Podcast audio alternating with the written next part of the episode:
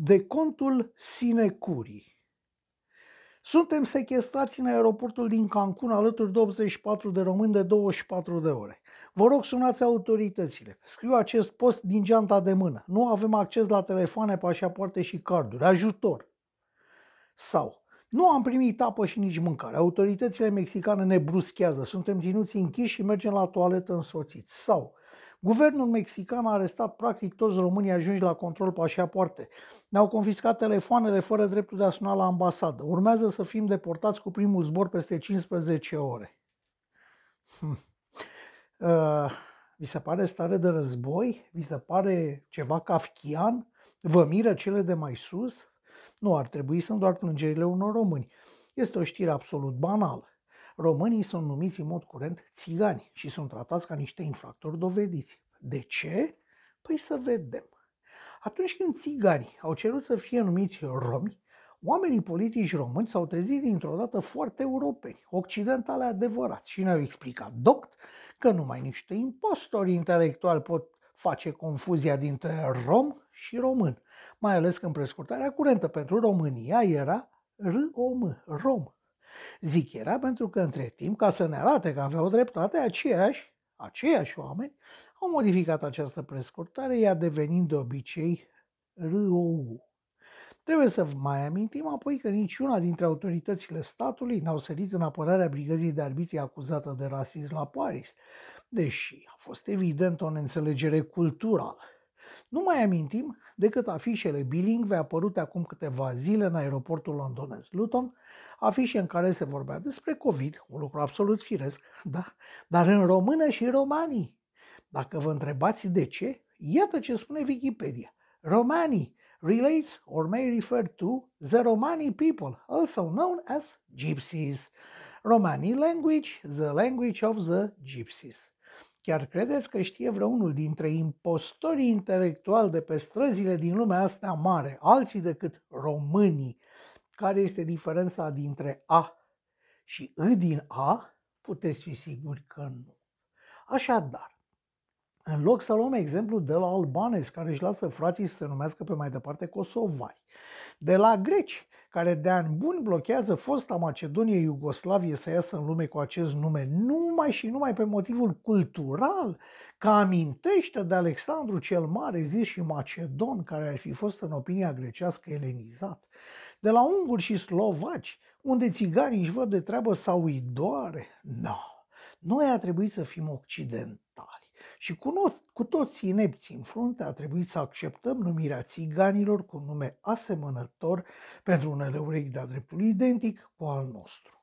Dacă de mâine România vrea să schimbă numele în Germanica, oare Berlinul ar reacționa?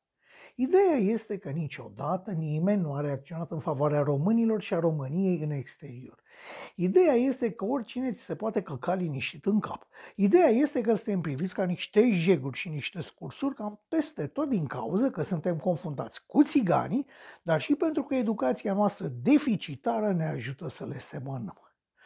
Abia acum au înțeles unii că cei trimiși ca ambasadori în posturi calde, ca sinecuri pentru servicii aduse partidului sau persoanei, nu fac nimic pentru țară pe unde ajung, ci doar dormitează. Acum se decontează sinecurile grase prin chinul și rușina pe care o suportă oamenii aceștia nevinovați.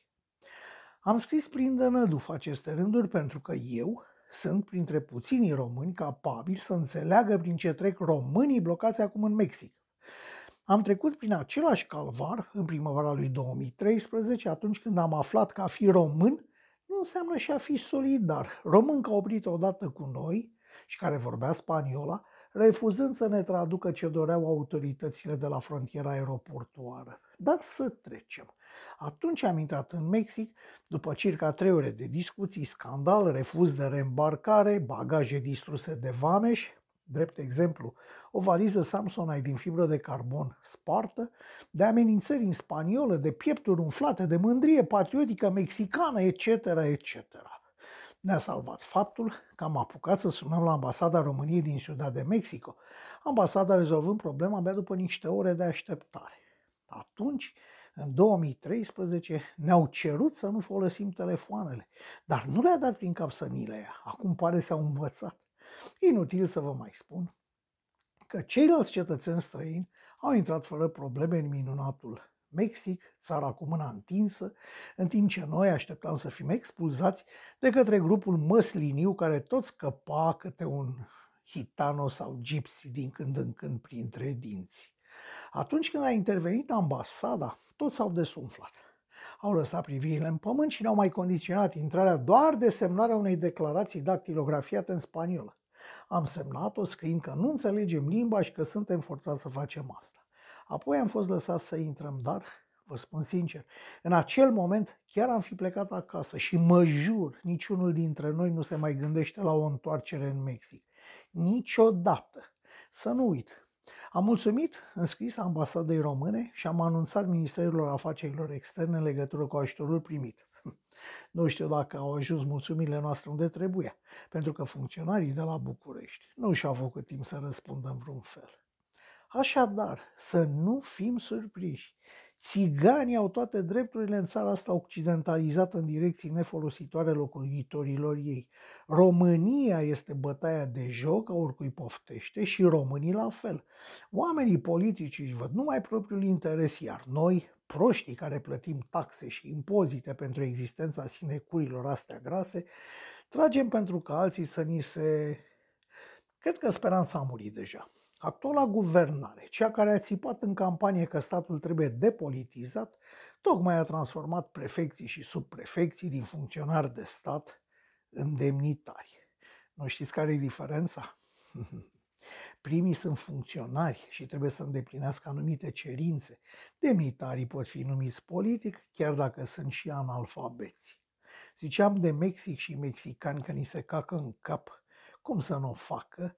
dacă nu numai PSD, ci și PNL plus USR fac la fel. Așa simte un om de pe stradă.